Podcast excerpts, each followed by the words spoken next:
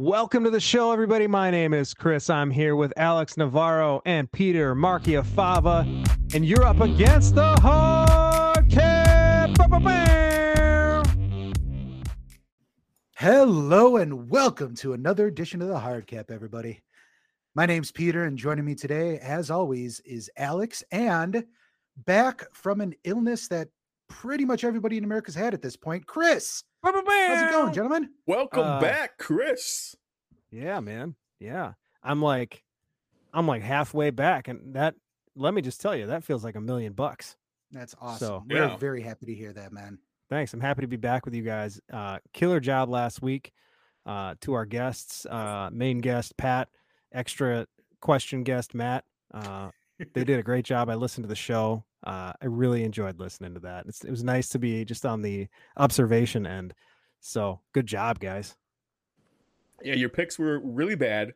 We had to almost cut them off from the show, but Very Yeah, true. yeah, yeah, very yeah. true. You know, the Yeah. day you asked me for those picks was probably the day I was in the worst condition. and I was like, fine, I'll do it. And you know Very what's funny. Chris, is that you still did better than Pat in your predictions. Yeah, Of course I did. some some some pick. I think both the picks that he had as upsets were blowout games, so not not great picks for him at all. It was, you know, that's the thing about the playoffs, man. I I had the Cardinals winning, and I think we all had the Cardinals winning except Chris, and that was just uh I don't know Yeah. what happened to Kyler Murray, but he just forgot how to play football for a game. Yeah, it was funny. He was really in the MVP talks early in the season, and then all of a Mhm. sudden he just he just lost Yeah. it. But what what are you guys? What's your You know, it's opinion? it's tough that he's it's really tough that he's without the best wide receiver in the league, DeAndre Hopkins. I think that's the issue. Well, you know, clearly the best wide receiver, but also, you know, he's been trending that way for weeks now. He has not. Yeah, he hasn't true. looked like himself. That whole team hasn't looked the same in Yeah. weeks, and they've been squeaking by. So something's wrong there. They got to get that figured out. They got to get healthy. I feel like that's kind of his Yeah. mo though. He he comes out of the gates rolling, and then he gets injured, something happens, and he just just not, does not finish the end of the season well. So he Yeah. needs, So uh, with that description, would you call him a top ten quarterback? with that description, I call I call him Russell Wilson. Apparently, Oh, there you go. he's he's Perfect. Mini. He's I led you to the even water and you drank it. Russell Wilson, but uh, but no. What, what's your guys' Well opinion there, on the Very well on the done. extended playoffs now? Do you guys still think it's a great idea, or with the blowout losses, it's it's not? You know, I mean, this is one year, you know, like it's the games are going to be good. They'll be sometimes they'll bad. I, I think overall, more football is more football. Yeah, I'm all about it. Keep it coming. yeah. Yeah. We were so close to As having long the as the Chargers players in the playoffs Yeah. too. Oh, I I think that would have been that, right? You know, we've had better add competition two more there. teams, right? We would have had the Chargers and another decent team to, you know, cause a stink. So Yeah. we'll see, man. Only time will tell if they keep it, but they're most likely going to keep it because it made them money. Oh yeah, Yeah. for sure. So, on today's episode, gentlemen, we are going to be discussing any corrections we may have from last week. We're going to go over Alex's uh, trivia question from the previous week. Our buddy Pat is going to be joining us again because this time there is a big MMA fight coming up this weekend, and we're going to have him talk about it because we don't know Jack. I don't even know if there's a wrestler named Jack. Well, they're not really wrestlers, are they? See, I don't know anything about this. What's We're MMA, does that stand for- that. It stands for mostly mediocre athletes, right? Ouch! Ouch! Very well done. And then, of course, we're going to have our top 20 NBA players, mainly just to discuss where Larry Bird uh, sits. That was a conversation from a couple weeks back. And of course, finally, our dodgeball draft. We're going to be picking our dodgeball teams. But yeah, guys, um, before we go ahead and get to Pat, Alex, what was your uh, what was your trivia last week, my friend? Well, well, real quick, we don't have any corrections because without Chris, of course, we were perfect. Nothing went wrong. So Naturally, Of course. no issues at all. So the the question, uh, Christopher, uh, which I hope you heard in the last episode, uh, is who are the only players to win Six Man of the Year and League MVP in their careers? That is Two- unique. So Yeah, right, 'cause six you have man to of the be- year. and At some point in your career, you have to be just bad enough to not be started, but be really good, to get Six Man of the Year, and then at some Mhm. point you have to be the best player in the league. So it's pretty, it's pretty, you know, two unique awards there. Is one of them Julius Erving? Julius the Doctor Erving. That's one of Chris's guesses. You have another one for two. Or you just want to stick it with one. So we're sixth man and MVP. It's not Muggsy Bogues. I can tell you that right now. Um, it's I don't know, Chris. That worked out pretty well last week. yeah. What about Kareem Abdul-Jabbar? That's that's uh, also an option. Peter, who were your two guesses? It's an Uh, option. my You're an first idiot. You're stupid, and I hate you. Yeah. Okay. Yeah, I mean that's just about right. Um, my first guess is going to be Hondo Havlicek. Okay. All right, Boston Celtics, great from the '60s and '70s, and then uh, we're also going to go with my new ever answer, Dolph Schayes. Dolph Schayes. you you love Dolph Schayes now. Um, Who doesn't? so I, I think out of all the players that you picked, the only player who actually won six man of the year at, at some point in the career is, is uh, John Havlicek. I believe he he Mhm. did. Um, but he did. I don't believe he won MVP. He did not win MVP because he's Ah. not on this list.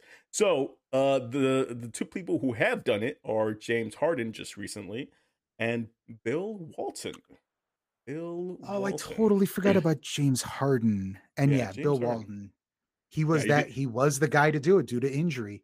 Yeah, due He to just injury. did not yeah. have it when he was with the Celtics. He was a six man and he ended up winning. Exactly. Like I think his his lone good season with the Celtics before he was just injury prone again. So pretty those- much. that's that is the answer. But good guesses, good guesses all around. There's no hate, Chris. There's no hate here. Come on, man. I really thought I had it with Havlicek. I don't know Oh, why that I was a thought really he won good an guess. MVP. I mean, I he did really get six thought man, so yeah. Yeah, at least I'm better than Chris. I had a half of one right. Chris, I mean, Most I mean, viable probabilities. Yeah, Kareem, the real was- MVP. Yeah, Kareem Abdul-Jabbar, he's one of those uh, almost LeBron James-esque players where he was just always a starter, always dominating. So, yeah, he, Right. he'd never had any chance for six man of the year. That's all right. Well, thank you very much for that question, Alex. I, I forget we're, we're not going to have a trivia question at the end of this week or at the end of this episode. we are. We're going to have one. We're not going to have the Oh. the guesses for you guys, but we're going to have one for the Ah, fans. okay. Yeah. Perfect. So stick around. We'll uh, we'll have some trivia coming up later on this episode. But for now, let's go ahead and bring on our special guest. You guys may remember him from last episode when he gave us some great NFL picks and some NFL fantasy options. You also may remember him from some horror films that he's been in. Mr. Patrick Ryan McCumber on the line with us. Hey Pat, what's going on? What's going on, gentlemen? Welcome back, Pat. Three time Yeah. guests. Keep moving on up. Three, three, Mhm. three time. I'm getting ready to join the Hall of Fame of this podcast. We have to get you a, a jacket or something. I have a uh, I have a small nugget that I, I meant to tell you guys. So my mom listened uh, to the podcast uh, from from this past week, Okay. and while she really enjoyed it, she had one highly complimentary thing to say about one of you, and it was about Mr. Marchiafava. oh she no. said that he has a very terrific delivery and a great voice. Nice. Oh, that's fantastic. So, Oh, yeah, Mrs. you- McCumber, thank you very much for that. I, I hope you're you, you keep listening to us and uh and keep enjoying us. We're gonna we're gonna be bringing your son on because he just he knows too much. Ugh, So she did not about- compliment lot. you though. Is is that is that correction? There was, there was, uh, yeah. She doesn't offer many compliments uh, to me or about me to really anybody. So I so I, I need to take that as like the high praise that it is. Oh, yeah. then. Absolutely. And and I do. I do. That that's very kind of you, Mrs. McCumber. Thank you very much. So what's Well- what's going on, gents? Well, that's the question, Pat. This weekend, if I'm not mistaken, this Saturday, there is Yeah, this something Saturday. big going on, right? Yeah, UFC 270. That means there's been 269 UFCs before this one. Nice. So, so math, uh, folks. But yes, there is a massive, massive card coming up. Um, 13 fights altogether. Uh, two of which are title fights, which is not something that happens terribly often. Uh, Mhm. headlined by Francis Ngannou and Ciryl Gane. It's a heavyweight title fight. Two former uh, teammates, uh, both of Cameroonian and slash French descent. Uh, well, mostly French, but uh, Francis Ngannou is from Cameroon, and that is a fight that cannot be missed. And then the second one is Brandon Moreno versus Deiveson Figueiredo, uh, and that is for the flyweight title. So so what is it that that separates this? What what is it that separates 270 from like the ones behind it? What what, what makes this one so special? here's the thing i I don't think I think each card is special in its own way. The UFC predominantly puts on fights that are UFC number and then UFC fight nights. Fight nights are generally free. UFC number numerical uh, events are generally pay per views. This is a big card because you have two former heavyweight fighters or two former teammates that are heavyweight fighters that are incredibly exciting. I mean, when I say incredibly exciting, one guy is known as the hardest puncher in UFC history. Oh and wow. The other, The other one is kind of a, a prospect who's holding the interim title because Francis Ngannou was hurt. Uh, so they're basically unifying these titles, and they're no longer friends. And then you have uh, a third rematch between Deiveson Figueiredo and Brandon Moreno. Uh, Brandon Moreno being the the flyweight champion of the world. So there is no love lost there either. So this is a big, big card uh, with a lot of up and coming fighters coming on it too. Okay. I, I got a two part question here. So you mentioned twice now that they're they were teammates, former teammates. How how are these fighters teammates at one point? And second, what happened? Why are they um, no longer friends? Why do they hate each other? They were t- they were teammates for a while, and uh, in the world of MMA, especially in training, you generally have a base camp, a, a home camp, if you will. Um, one of the most famous is American Top Team, uh, or ATT, and ATT is is a big camp. Uh, Francis Ngannou, um, he fights out of MMA Factory in Extreme Couture, which is uh, owned and run by Randy Couture. And Ciryl Gane is part of MMA Factories, but you can see the overlap there. So Francis Ngannou has gone to Extreme Couture, um, and Ciryl Gane has stayed there. And there's there's always fallouts uh, when you have two guys who are the top echelon heavyweights. They're eventually going to have to cross paths, and one's going to have to decide to leave. Or one's going to have to leave the division and go fight at a lower weight class, which is not possible for either of these two guys at 6'5, 240. Right. They're not going to slim down. No, no, no. And and why they're not friends anymore? I wish I could speak to that. I I, I think they underplay why they're not necessarily friends, but you know, when one's holding the interim title while the other one is hurt, uh, there's some nasty words slung in the direction of the actual champion. So yeah, and we're we're, we're all kind of new to this. What what do you actually mean by interim title? What what does actually does that mean? Yeah. Yeah, it's a really good question. So, interim title basically means when um, a champion is not physically able to fight, let's say he's injured, right, uh, for a, a, decent period of time, uh, or is forecasted to not be able to defend the title for a, a decent period of time, they will have um, the next person in line or the next two people in line, right, to step up and fight for an interim belt, a placeholder belt, while the actual champion comes back. Now, some cases you'll see that that championship, the uh, the actual one, get vacated, and the interim will become the new. Uh, in this case, the actual champion is returning, and the interim champion is still there, and they are unifying these belts uh, for one actual champion of the weight class. So, how long was uh, Francis out for? What was his last uh, fight? Francis's last fight was, uh, believe it or not, about 10 months ago in March 27th of 2021 when he beat Stipe Miocic to win the heavyweight title, which was another huge, huge card. It was a rematch, and and Ngannou absolutely flatlined him. So the UFC is kind of that impatient. They're gonna they're gonna move on. If you're if you're injured for a few months, they're not gonna wait around for you. Make sure that you're healthy. They're gonna move on and, and have a, an interim fight uh, for a championship while you're out. Well, I mean, to give you to give you a really brief background, I mean, more or less, when when you are a champion, um, you're going to have you're going to be expected to defend your belts every anywhere between two and three times a year. He had won his title, and it's been almost ten months since he defended it.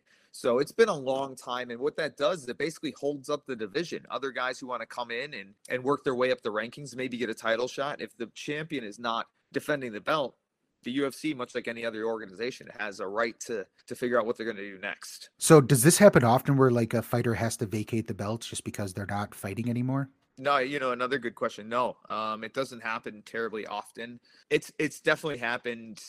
Um, some some vacating of belts have happened probably I don't know, half dozen times in UFC history. And you got to remember, UFC has been around since we were in middle school. Right. Uh, you know, and and when they didn't have weight classes. So I mean, it's happened for sure, but this is this is uh, not a common occurrence. So there's, kind of a, a unique uh, position right now for Francis, where if he does lose, he'd become a free agent. Uh, but if he if he doesn't, then he, his contract gets extended. What's uh, you know, would he want to become a free agent? Would he uh, intentionally lose the bout just become a free agent, or does he want his contract to be extended? First off, Alex, I'm very impressed by that question. Holy cow. Look at you. Very, very, very happy you asked that question. Um, He's our numbers guy. He knows it all. He, he, that's that was a that was a terrific question. Um, so I don't think he wants to be a free agent because to put it out there to you, The organizations that are there are Bellator, which um, great organization, right? Some some amazing fighters. Michael Venom Page, uh, uh, Njokuani brothers, uh, but I think one of them just signed. It's neither here nor there. The Limas and the Pitbull brothers, but you're not going to leave that that'd be like to, to equate it to you alex the best way to describe it is like going from the nfl and saying hey you know what?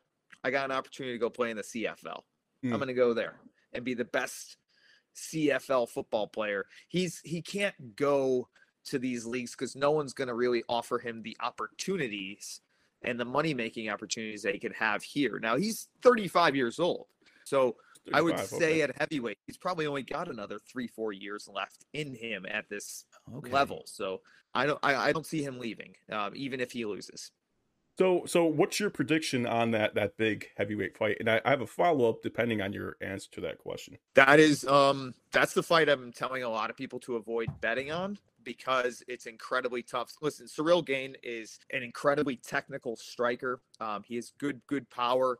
I mean, again, the guy is no slouch as far as as his size go. You know, he's he's six foot five as well. You know, so 250 pounds. He, he can sling bricks. Francis Ngannou has power the likes of which we haven't seen since Mike Tyson. Um, oh. And I don't say that lightly because Mike Tyson is the most feared fighter of our time. And Francis Ngannou, one punch, literally one punch, can put you out. If I had to pick, I don't, I'm not in love with having to do it. But I think if Ciryl Gane comes in with a really solid game plan, stays on the outside, avoids those power punches, I think he can get it done and and and beat Ngannou. And I'm not going to say by finish, but but by decision because he has a very good gas tank as well. Gotcha, gotcha. Actually, I do have one more question before I ask my my actual follow up question. But how do you, how do you gauge um Howard in heavyweight compare? You know, how how do you gauge that? Well, you know, again, it comes down to to the athletes that are in this division. A lot of people don't really understand or know, but uh, Jon Jones, uh, he is going to be likely moving up to heavyweight, and John Jones is a full on athlete this guy. I mean, he's, he's had some some um, uh, drug issues the past few years, right? That's why he's he hasn't been able to really fight. Yeah, not not a fan of the guy. I, am a fan of the fighter, not a fan of the person, if that makes sense. Um, I, I, love watching him fight. I do not enjoy him as a person. Got a couple of, of ties to him outside of uh, our circle of friends. Uh, I know some people that we have mutual friends. Just not a fan of the guy, but uh, he's an amazing fighter and Hall of Famer. But to answer your question, gauging the, the power of it of uh, a heavyweight fighter, um, you got to imagine. Listen, th- these guys are throwing punches sometimes upward of 100 miles an hour as far as the speed goes. And when you've got a guy who's six foot four, 250 pounds, just throwing uh, uh, a fist the size of a softball at your head. It has the opportunity to put the lights out, and and Ngannou is chiseled from marble. Ciryl Gane is is is chiseled from marble. This is just going to be the unstoppable force meets the immovable object come Saturday night. I've got I've got a couple of. Uh, I just wanted to leave you guys five five picks uh, mm-hmm. really quickly. I don't want to soak up too much of your time because I know we got some some other things for you guys to discuss with all the listeners. But I wanted to to, to highlight five really quick fights uh, that I think um, will be potential fight of the night, finishes, knockouts, submissions, what have you. Um, first one is Genaro Valdez versus Matt the Steamroller Frevola. He Matt Frevola got knocked out in two punches, eight seconds his last fight. Genaro Valdez, as soon as he steps oh, in, wow. he finishes somebody. Um, so Genaro Valdez, guy I'm putting my money on, He's making his UFC debut though, so that's a little scary. Michael Morales versus Trevin Giles. Trevin Giles is moving down from 205 to 170, so that's a 35 pound weight differential for the first time in his career. Michael Morales uh, stands roughly the same height as Trevin Giles, but has a 79 inch reach advantage to 73, I believe, 72. 79 inches at welterweight is massive. That's like having Phil Jackson's wingspan uh, throwing punches at you. Uh, he stays on the outside. I think he has all the skills in the world to put Trevin Giles away. He's a world class Muay Thai fighter, uh, all American wrestler, um, making his debut as well. There's another really cool fight that I think someone like Pete would really enjoy because the fighter coming in, his name is Pete Rodriguez. Pete um, Rodriguez. Yeah. Pete Rodriguez is stepping in there versus Jack Della Maddalena. Jack Della Maddalena is uh, a fighter out of New Zealand who is a highly touted prospect. Uh, again, can put your lights out. Um, started his career 0 and 2, and then rattled off 10 straight victories coming into the UFC. Uh, facing Pete Rodriguez, who is basically like a fire hydrant. He is just a five foot nine, 170 pound finishing machine. The guy hasn't fought really great competition. Most of the guys he's fought have losing records. His nickname is Dead Game. If you watch any highlights, as soon as this guy's fist touches a chin, puts him out cold. Um, but I still have Jack Della Maddalena in that one. And then two more really quick ones for you. Uh, Rodolfo Vieira, uh, the black belt hunter, is facing Wellington Turman, who's a purple belt. So that should give you a good idea how this one's going to go. If Rodolfo Vieira's cardio can hold up this entire fight, um, he has very quick work and he can put Wellington Turman away as soon as it goes to the ground. And then last but not least for you guys, Michel Pereira, one of the absolute most exciting fighters in the UFC. We're talking backflips, landing kicks on guys while they're down, uh, jumping flying knees, Superman punches, facing Andre Fialho, another very technical boxer. Andre Fialho gets us in the inside. I think he has a good chance, but unfortunately, with Michel Pereira, he is not getting on the inside. This guy is like watching a Super Bowl in a small room go off back to back. he is flying, going everywhere. This guy finishes fights. I'm taking Michel Pereira. I think that gets done rather quickly because Andre Fialho stepping in on a week and a half short notice. So those are my my five uh, picks, but this card is stacked with exciting fights. Hey Pat, I got a question for you. Just just to clarify for our listeners, not for me obviously cuz I probably know the answer to this, but a Superman punch is that that thing of when somebody runs really fast around the ring and jumps up like horizontally and kicks their legs off the side of the ring and puts both hands in front of them like they're flying and then punches you in the face with two fists. Is that a Superman punch? So, uh, uh, Peter, Alex, what did you guys have for lunch this week? Did you guys have anything good at all? Or uh, you know, I've been making is, chicken salad like recently. Said, it's really good. It is. Oh, hey, Chris. real, real sure that our, our listeners, listeners are wondering.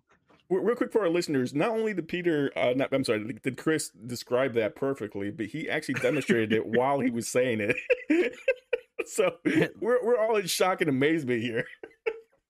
Chris, that is. Uh, Imagine that, this coming at you. What is a Superman punch? Generally, a Superman punch is a a, a springing off your back leg punch forward. Uh, it's a reaching uh, overhand uh, to the to your opponent, but it's um, sometimes you can push off the fence with one foot behind you.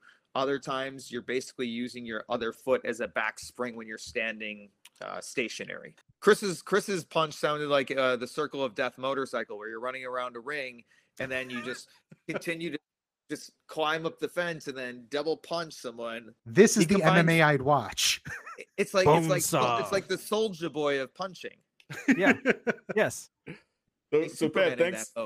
Thanks for all that information. Where, where, are you going to be watching the fight? So I'm certainly not going to buy it because it's like seventy dollars. I will not be watching it. Unfortunately, I have to work. But if I was watching it, um, I always love to go to uh, my local bars uh, to to to support small local bars. So you can always look up uh, bars near you to find out if they're showing the UFC and, and go in there and support them. You know, it, make sure get a beer too, get some wings, enjoy yourself. Absolutely.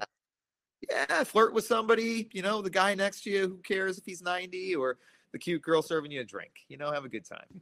Well, that works for me, Pat.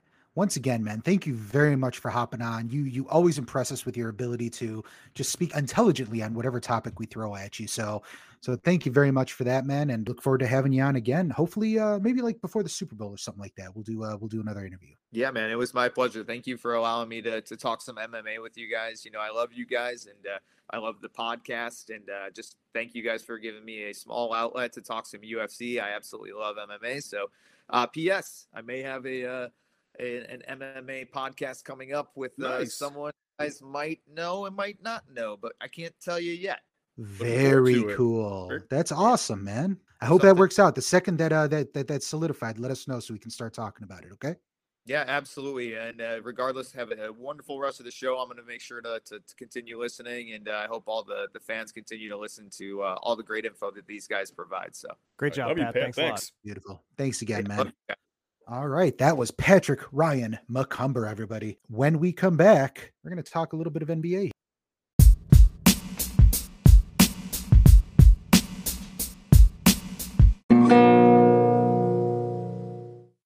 So, guys, a couple weeks ago, we had a uh, fairly heated discussion about the placement of a Mr. Larry Bird in the uh, official rankings of the greatest NBA players of all time. I had the thought that Larry Bird was no longer a top 20 player. Yeah, I believe Chris was agreeing with me, and Alex, I- you were holding firm that he was. I believe you said he was top five, top right? top tw- he went No, top 20 say then he said five. top I said- 12 then he said top 5 Yeah, No, I believe no, at the no. end he, he were said talking I he said he'd be in my starting five and so that's where like i started to take issue at 12 because 12 is is where i go you know what you're on the brink now and then starting five there's no chance so you know i No, i, didn't know say that anything alex about starting five. You could re-listen to the tape. I didn't say anything about starting five. I extended it to twelve. It's, it's a twelve-man team. Say he would he be on your twelve-man team? got you yeah But, Okay. but All right, Okay. fair enough.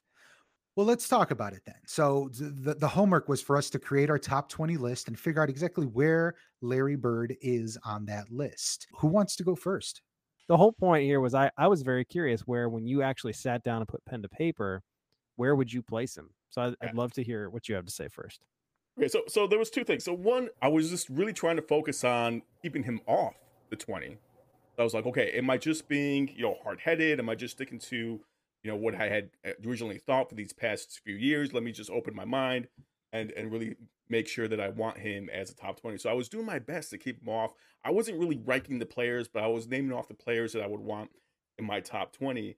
And for me, it was impossible. Like I every single time, I I just I I had to put him in there. I had to put him in there and he was in my top 20 then today peter comes off and says hey let's um you know uh let's not go through our whole top 20 list let's just you know put a, a name where you you ranked him at on your list so then i had to go back and and actually make my order for my list and i still don't know exactly where i put him it's either around it's six or seven it's definitely in, Okay. the, in the top 10 um so I'm, i kind of put him you know where i put you know tim duncan uh, Magic Johnson around there. That's that's where I'm putting him at.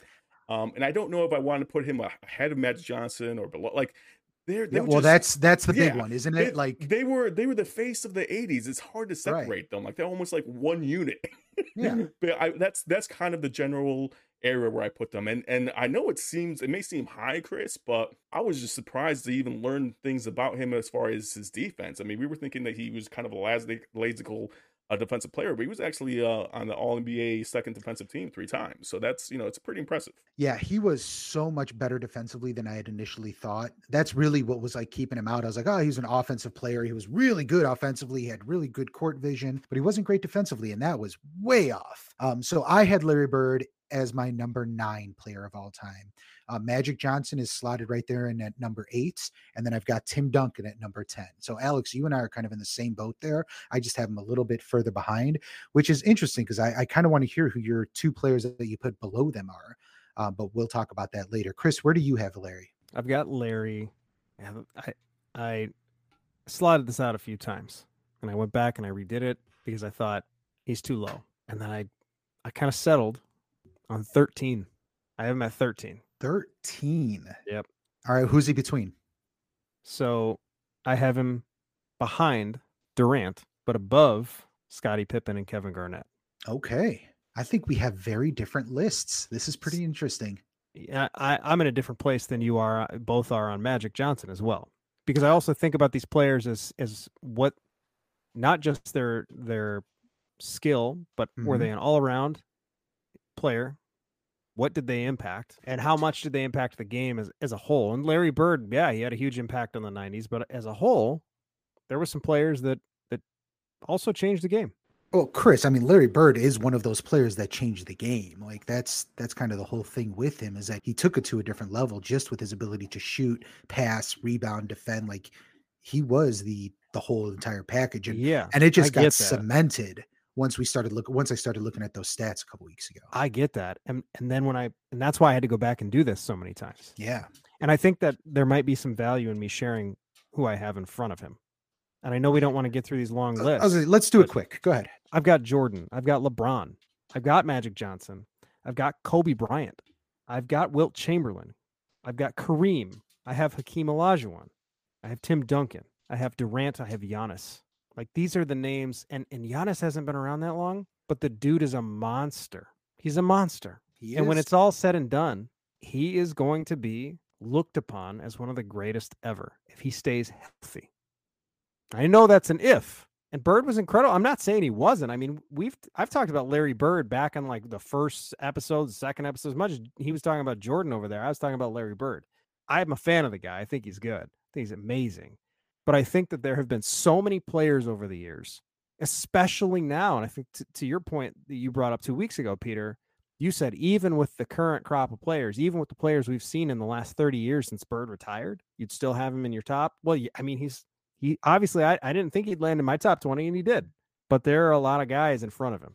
and honestly that that's kind of what impressed me so much about him is just looking at the things he did looking at his stats he he's still like he's doing things that players now are just able to do you know and he was doing this 30 years ago with a completely different rule book and he was still like offensively just so good alex i want to give you the final word on this what, what are your thoughts here man Well, I mean that that's kind of why I love sports, right? Because there's no uh, true definition of, of anything, right? So it's it's kind of however um you you know what you think are the intangibles, the assets, whatever uh, to to make your list. So for me, I have um a higher priority, and I know it's a, it's a difficult intangible to to really qualify, but leadership is kind of what I put above um most other things, and that's why Peter, um, you know, I put him above uh, Chamberlain. I put him above uh, Shaquille O'Neal, even though I feel like Shaquille O'Neal had one of the best, you know, three year stretches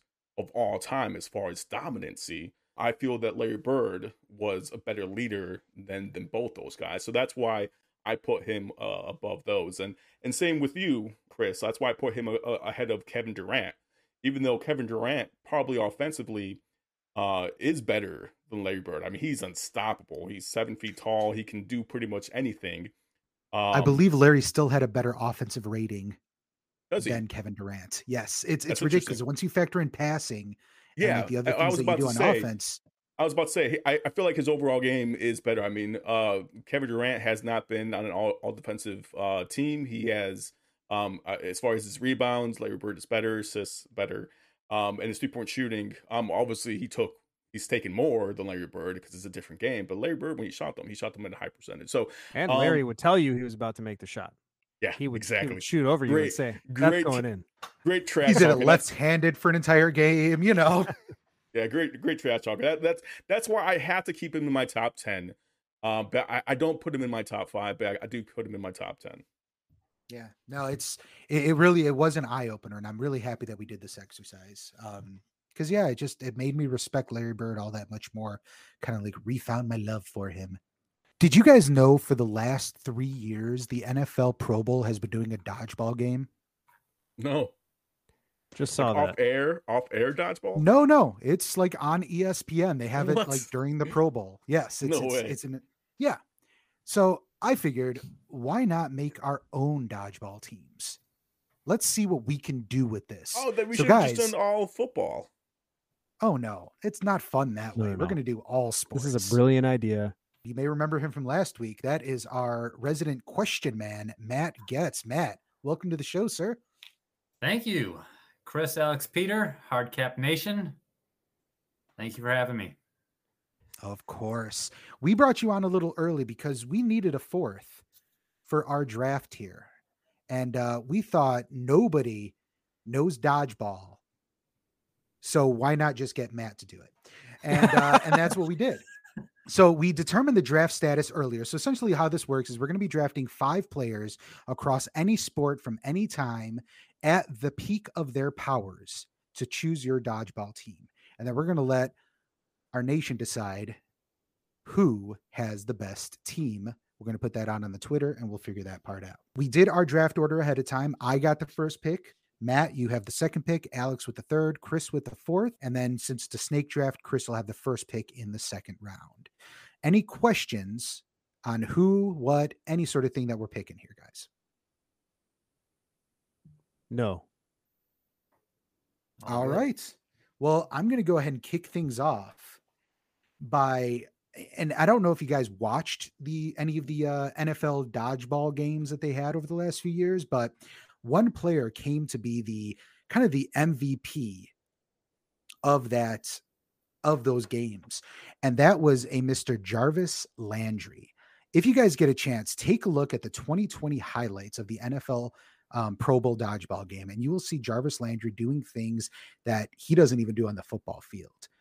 He was all over the place, making every catch possible, and he is, with a shock, my number one overall pick, Jarvis Landry.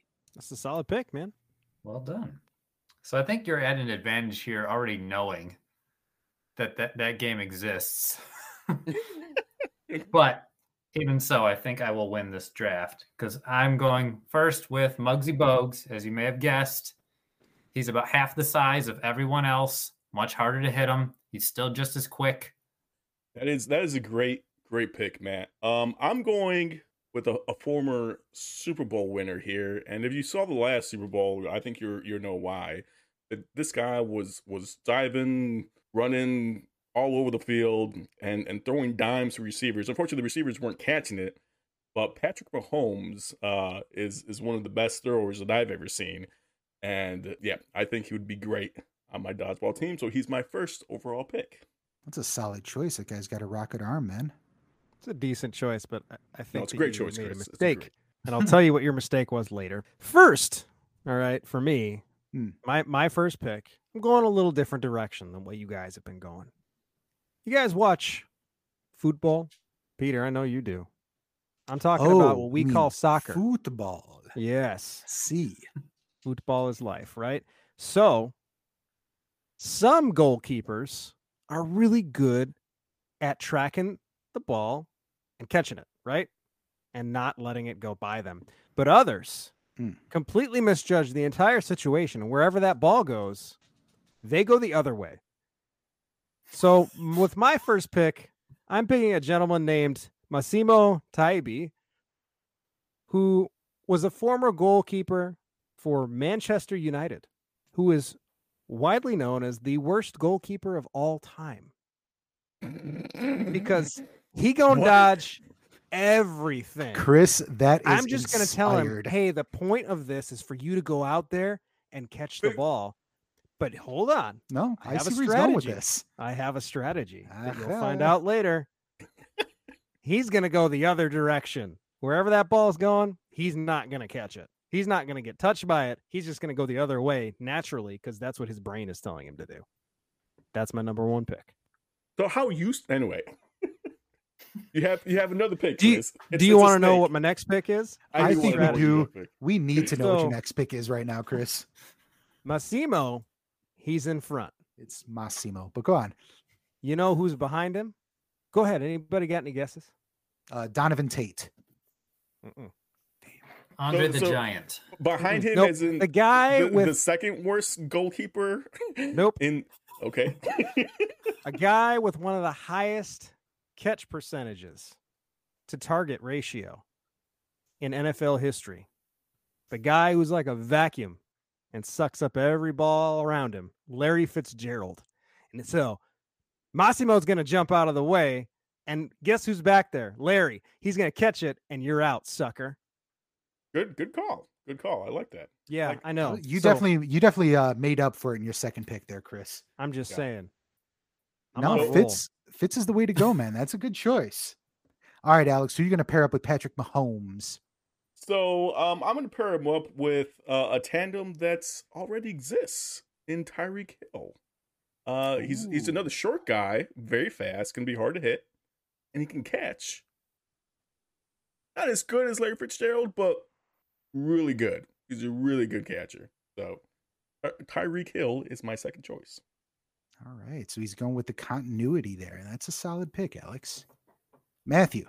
One theme you'll notice on my team is it will have zero continuity at all. That's so all we expect from you, sir. We went from Muggsy Bogues to now the second player is actually quite tall, but he's been known to throw like a rocket arm as far as I know, he's the only person who's hit a bird in a live game We're going with Randy Johnson. Nice. He may not be able to dodge that well, but if he throws a ball at you, I think he might die. So Yeah, that Randy Johnson. a very good choice. He was on my list, man. Good pick. Good pick. Very good pick.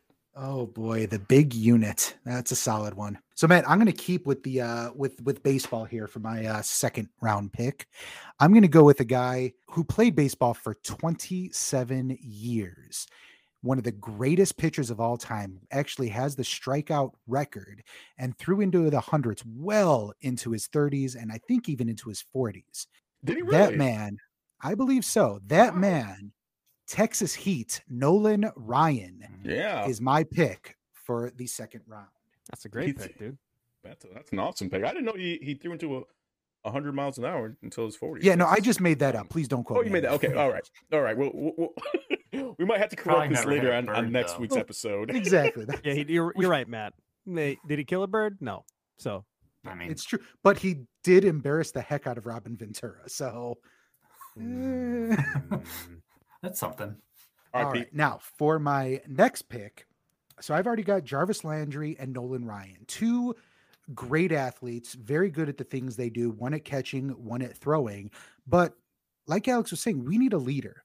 You need somebody in there who's just going to take control, make sure everybody knows what they're doing, knows where they're going, but also has the ability to do anything that he needs to do on the court. And for that, I'm going to go with the winner of all winners, the GOAT of all GOATs, Mr. Michael Jeffrey Jordan for the first pick in the third round. And Alex weeps. I do. I do. He he was he was on my list.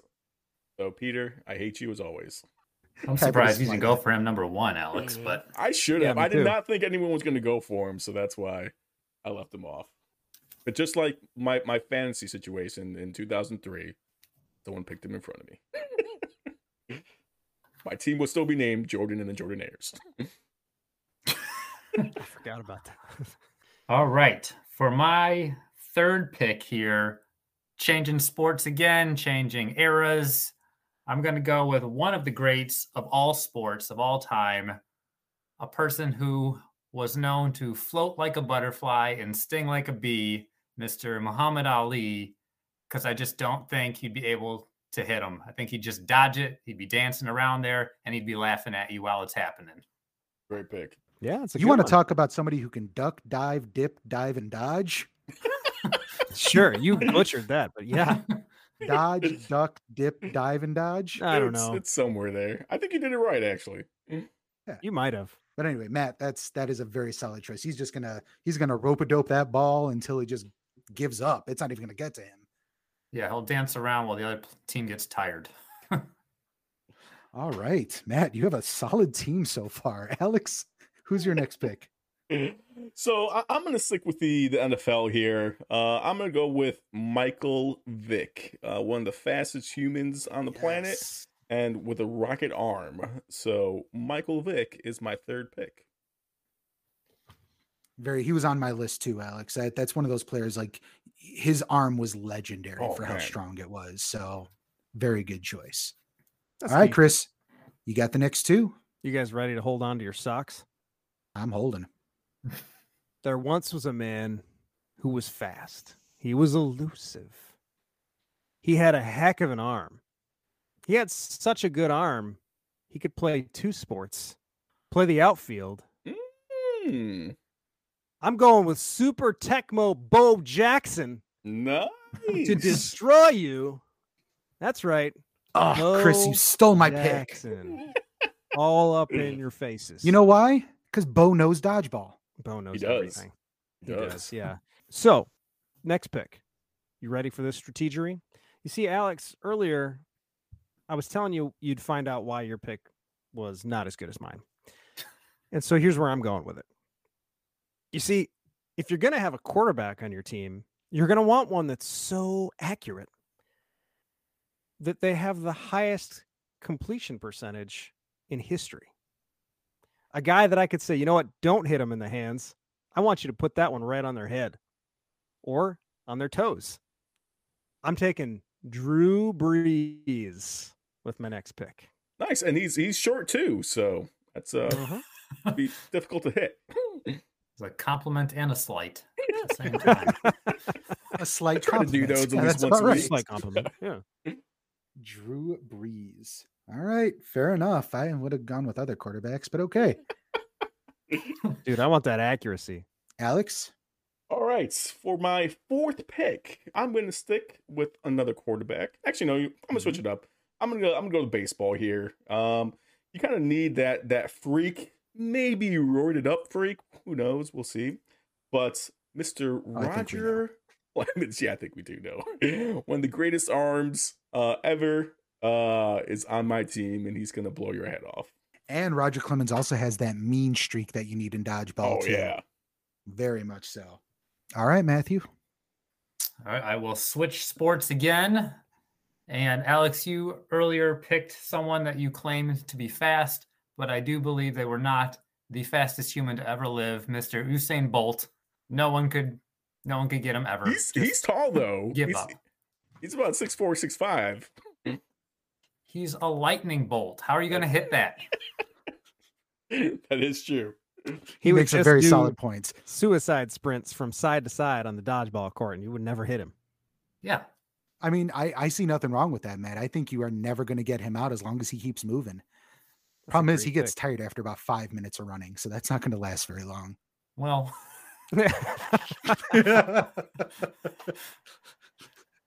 That's he'll, his he'll extent. tag in and out. That's how, that's how long he runs. That's that's exactly how dodgeball works. I love it. All right. So right now I've got players from the NFL, Major Leagues Baseball, and the NBA. For these next two picks, I'm going to go outside of the major sports. And I'm going to pick two players that are going to complement each other very nicely. The first pick is known for his ability to trash talk. In fact, his ability to trash talk was so good, he became a multi billion dollar box office star because of it. That's right. I am taking Dwayne The Rock Johnson with my pick in the fourth round, solely for the fact that he is just going to intimidate whoever is on the other side. I mean, even other athletes are intimidated by The Rock. So I'm taking The Rock for that pick in round number four. And for my final pick, I am going to go with a five foot three straw weight boxer named Hector Hekkie Budler. He is a South African boxer. He is tiny, about as tiny as they get, and he is he's a jitterbug when he's out there on the floor. So he is nobody's going to touch him. I'm going to go with the uh, the large and small combo of Dwayne the Rock Johnson and Hector Hekkie Budler. I mean, you could have just picked a, a jockey, you know? Well, I mean, I wanted the guy who's the boxer as well because he's got that movement. The jockey, all they do is go up and down. You can hit that easy. You need that side to side action. True. Well, does the jockey come with a horse? Is really Yeah, probably. question. Now, does the horse count as being able to be hit by? Like, if you can hit the horse and the jockey's out, then No, you just use the horse to Yeah, to block. yeah knock the ball around. If only I knew the names of jockeys. Yeah, nobody does. you can just say a name. We won't know any better. Right. All right. For my, so this is our final pick here. This is final pick in the fifth round. Final pick. Let's choose a sport that I haven't chosen yet. So we will go to the NFL and we will go with one of the all time greats, Sweetness, Mr. Walter Payton, Nice. just Okay. because the dude had moves and he'd be dodging left and right. He obviously could catch, he had it all. He could throw, he could catch, he could run, he could block. He was he was the best overall running back Mhm. of all time. That is for sure. And he liked to dance. You're absolutely right. So- Solid choice, Matt. Yeah. So for for my last pick here, this guy's small. You know, He- he's a, he's a thin guy. You could hide behind a tree, twig of the tree, and, and you'd never find him. Uh, my pick is. Manute Bol, Dang it! was that right? I mean, he's very Did I tall, get but he is twig like. That actually makes sense. Did I get it? yes, you got it. Nice. okay, first of all, we know each other way too well. I think half, eighty percent of the people that we picked were on each other's list. I feel yes. like that should have been a trivia question. I, would, I got it right. Oh, that was great. Chris, so technically he is he's on Alex's team, but he's your spy. All right. I think that's how that works in the draft. Oh man. That's so Alex, why besides the, the the the lankiness, why choose Manute Bol? Uh, really, my next pick was supposed to be Jeff George, but I was like, all right, I, I feel like going with something uh, a little more interesting, so I was just went with Manute Bol. Oh man, you were going to be quarterback heavy on your team. I I, definitely know, that's understand why. why. But Manute Bol, solid choice.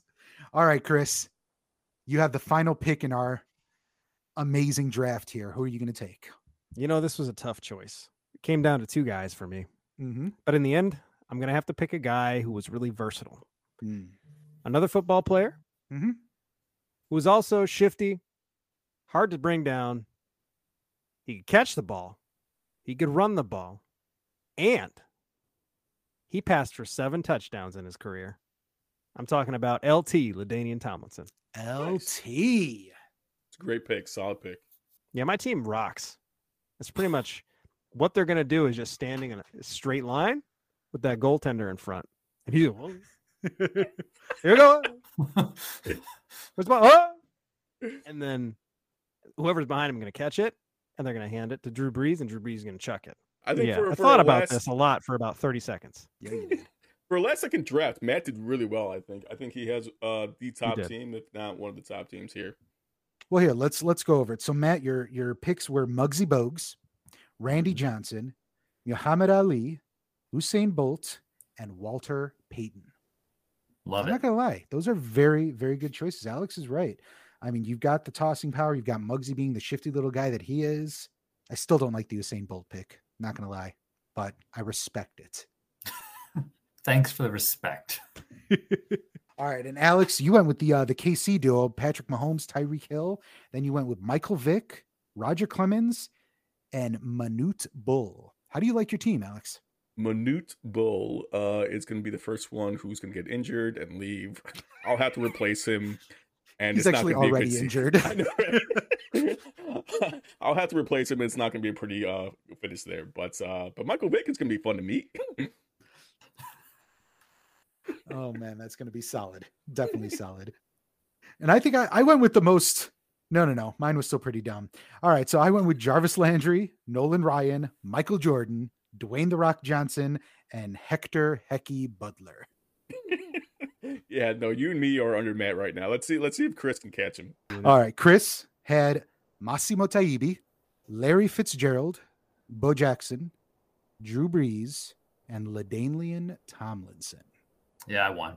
Yeah, I mean, better better running back, better players all around. Fast fastest player on the planet. I mean, fastest person on the planet. And you would prefer Muggsy over Massimo, right? Yeah. Oh yeah, Same idea, except Muggsy can actually catch the ball, whereas Massimo is just going to hit it out of the way. Muggsy. Yeah, Muggsy Muggsy has was the coordinated. pads Listen, too. guys, let me let me. I'm a Brad. Brought this up two weeks ago again. Okay. Has anybody else on your squads besides Michael Jordan been on a cartoon show? No, Michael Jordan and Bo Jackson on a cartoon show. Okay. Bo Jackson's basically the Dwayne greatest- Johnson has been in multiple cartoon films. that well that's not you know it's not moana okay by the way did i did i mention to you guys like you know i've been i've been cooped up a lot over the last week i haven't been feeling well and my wife finally had to come like knock on the door here because i was singing wonderwall too much she said hey can you stop singing wonderwall I said maybe. It's gonna be the day. i said maybe alex She's going to be the one that saves you. yeah Alex, I, I love that you stepped all over his joke. That was the best thing that you could have ever Yeah, you- done right there. really ruined my punchline This part's all gonna be cut out anyway, Chris. Don't even don't worry i about the have a feeling I have a That part may won't be. not be cut out anymore. All right, guys, and that was our draft. Um, we're going to go ahead and put the uh, draft teams out there on the Twitters. Um, so let us know by vote who you think is the best. Um, it's me. All right, so just vote for me. My name is Peter. Vote for Peter. When we come back, it's time for Alex's trivia question of the week. And of course, Matt Getz questions. So stick around.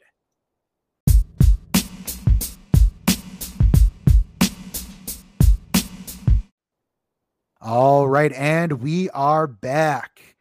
Alex, it is time for your trivia question here, bud. What do you got for us?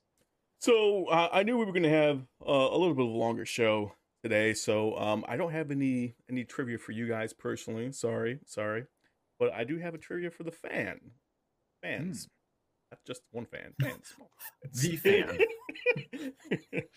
so All right, Rudiger, we know you're out there. Pay attention. Trivia question is who led the NBA in three point percentage with over 40% shooting a record six seasons? That is One more trivia. time. Who led the NBA in three point percentage by shooting over 40% for a record six seasons? I want to hear you guys' reaction when I give the answer. So as long as you take out the answer, leave in the reaction, I'll give you the answer today. Otherwise, we'll leave it for the, for next week's show. Let's just leave it for next week. I prefer the uh Alex, what was the question? Listen to the repeat- episode, can the Chris. question? Listen to the episode to hear the question. I'm good. I just, I just, I feel like I need to ask you to repeat questions sometimes. I mean, we all just want Alex to keep talking. I think that's the bottom line here. Yeah. I have a soothing voice. All right, guys. Well, you heard that question. So uh, you know, let us know what you think. Tweet at us at the hardcap cast or email us at the hardcap podcast at gmail.com. It's All time guys. Matt Getz questions. Here we go with questions from Matt. Chris, They're gonna right be the best questions, the questions that are best, best, and better than last week. And then every week they get a little better, and sometimes they're not as good as the last one. So he makes up for it with a better question. You got questions, it's Matt gets. He's got questions, and we got answers. Whatever Matt wants, Matt gets. All right. You know what that means, everybody. It is time for Matt Getz Questions, that weekly questionnaire. It's definitely not trivia because Matt doesn't know sports. All right, Matt, what do you got for us this week? Thanks for that intro. Happy to supply you with a good, positively authentic, and true intro. Good, because this is about to get real here. I want to start my questions by going back to a question that I asked early on in the podcast. It might have even been episode one. And this question, you got it wrong. Two of you did, at least. Peter, you got it right. Did, did, did Peter ask it properly? Because I know sometimes he rewords stuff. Oh, he did. Oh, He you did? Okay. This, right. this was a, a legit one before he started taking liberties with the questions. and so the question was what were your thoughts on replacing umpires with AI digital readouts? Chris and Alex, you said you were not in favor of this. Peter, you were. Good job. So my my question is, what? Are you out of your minds? That's my question. game. It's a part of the Because game. Matt, Matthew. Think about it like this: Who are you going to yell at at the TV? Right? Well- how? You're not going to be able to be mad at anybody. Chris, I yell at my computer every dang day. Why wouldn't Look. it, why would you not yell at yeah, I, you yell at computers all the time, man. Yeah, but it's going to be right. It so if we're talking strike zones, I'm going to be going. What? I'm going to be mad at my the players on our team instead of mm. being mad at an ump. And I'd rather be mad at the ump. You know, I, don't. Why like would it. you rather be mad and not just happy your team won because the right call was made? Yeah, that's fair. That's a good point. That's that's decent. How are they going to call? it? Like, how are they going to tell if if a ball was was? Are, are you just talking strike zone here, Matt, or are you talking like everything? No, strike zone. There's still Okay. an up back there calling, you know, safe for, Okay. you know, Out close would be the plays, other yeah. option. Because then, Yeah. if we want to go down that rabbit hole, think about the number of times the umps are wrong on safe and out calls a second. Um, you know, they're they're wrong a lot. So why not put a touch sensor into second base and a sensor pad on the the backsides of the players uh, when they're on offense, so that we can a touch point also on the and gloves. then, and then so what, we what, can- what, when that because falters? my point the whole is, system we're going down a rabbit hole. Exactly, Chris. Thank you. no, that is Live no. umps is what uh, we need. Let's How keep is that a rabbit hole? You just of- added a horrible so- idea on top of a good much. idea. so much to unpack there. First of all, I know you're making a joke. No, no But jokes. if any No, I'm was- actually kind of serious. yeah, very serious. You don't need to put things if you on take the away players. that aspect and try to make that aspect enough- perfect, what about everything else? And then what if what if the system gets flawed? But if, No, you know, no, I- That's what I'm saying. You, you were joking by like putting things on all the players and everywhere.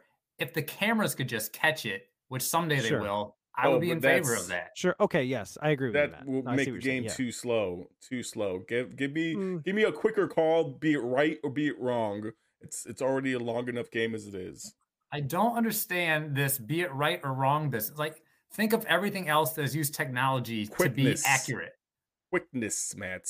Do you go into the bank and it's just some schmo handwriting No, your uh, account number? it- Like, no, In, in, in all seriousness, it's too. I mean, calculated through a computer Yeah, because and I they think- realize there's human error. Right. but And I think there's Matt, Matt makes a very good point. Yeah, but there's interpretation with everything, Matt. I mean, let's say you you start using, you know, replay or you know, on on every little small play here and there.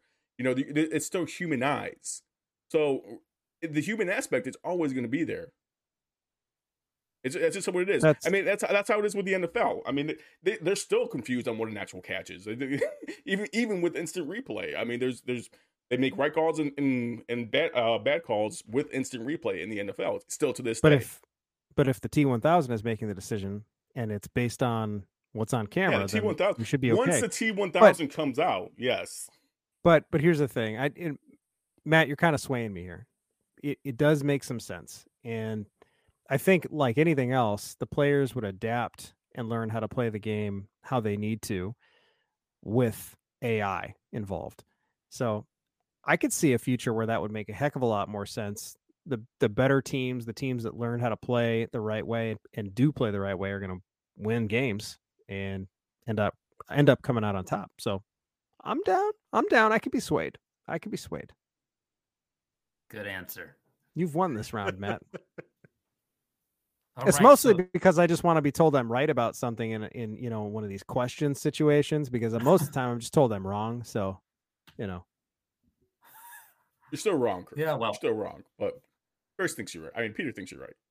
And Matt thinks you're right. Chris, I appreciate your open mind. Alex, I kind of respect that you're just sticking to your guns, even though you know it's wrong. I, no, But I'm moving right. All right, Dude, moving doing my on. Here, jig question there. number two. Didn't catch that last part. What, your jig? Do my jig. Alex, the jig is up. All right. he calls it the hewing dance. He's doing the hewing. Ewing. Ewing. All right, here we go. Question number two. So now that the NFL regular season is over, what were your guys' thoughts on the 17 game season? Too long, just right, not enough. Honestly, I, liked didn't it. really even notice it. I just it was just kind of another week in the season.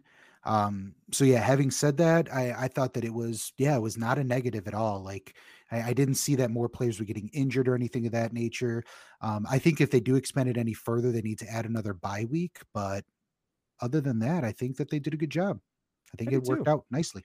I think it felt completely normal. Yeah. I was unfazed by it um, in an, any bad way, but you know, from a good standpoint, like I loved having another week of football to watch, like Peter said. So that that part was great. I'm all about it. The only thing that like was kind of a bummer was like the fact that fantasy championships took place a week later. So instead of getting a fantasy championship for Christmas, like I've gotten the last three years, uh, in year four, I had to wait till the week after Christmas to get my championships. But it's okay. Yeah. Yeah, I mean, it wasn't a, a huge difference just because it, they took away uh, one preseason game and just extended the season. So it's the same amount of weeks, the amount of games played. Um, just one one more game that that truly matters as opposed to it being a preseason game. So um, no, I don't think it was a big difference at all. Um, I would love to be expanded to 18 games. Uh, so the AFC and NFC both have equal amount of home games and away games. But uh, aside from that, that was pretty good. But the follow up question to that is so, Alex, you mentioned 18 games. At what point does this start to bug you for ruining existing records, or does it not bug you at all? It, it doesn't me personally because I know at one point, I mean, the season was 11 games and then it went to 14 games, so it's it's been um, steadily increasing um, over the decades. So you know the numbers are are just uh, different, and plus the games already really different. I mean, as far as um, uh, the amount of times that uh, teams pass nowadays as opposed to in the past, um, it, was a running game before, so it's it's a completely different game, and the numbers already look completely different from uh, decades past to now. So um, I'm fine with the way it is. Yeah, they did bring that up quite a bit on the broadcast during the, the final week of the season. Um, you know, so and so is going to reach this point, which, you know, again, it's one extra game, and might surpass, you know, this guy, but he had one more game to do it. I think we're getting used to things like that, records, eh, you know, being broken because of the addition of games. So, like Alex said, it doesn't really phase me in any way. Um, it's not a big deal. I think we're used to it.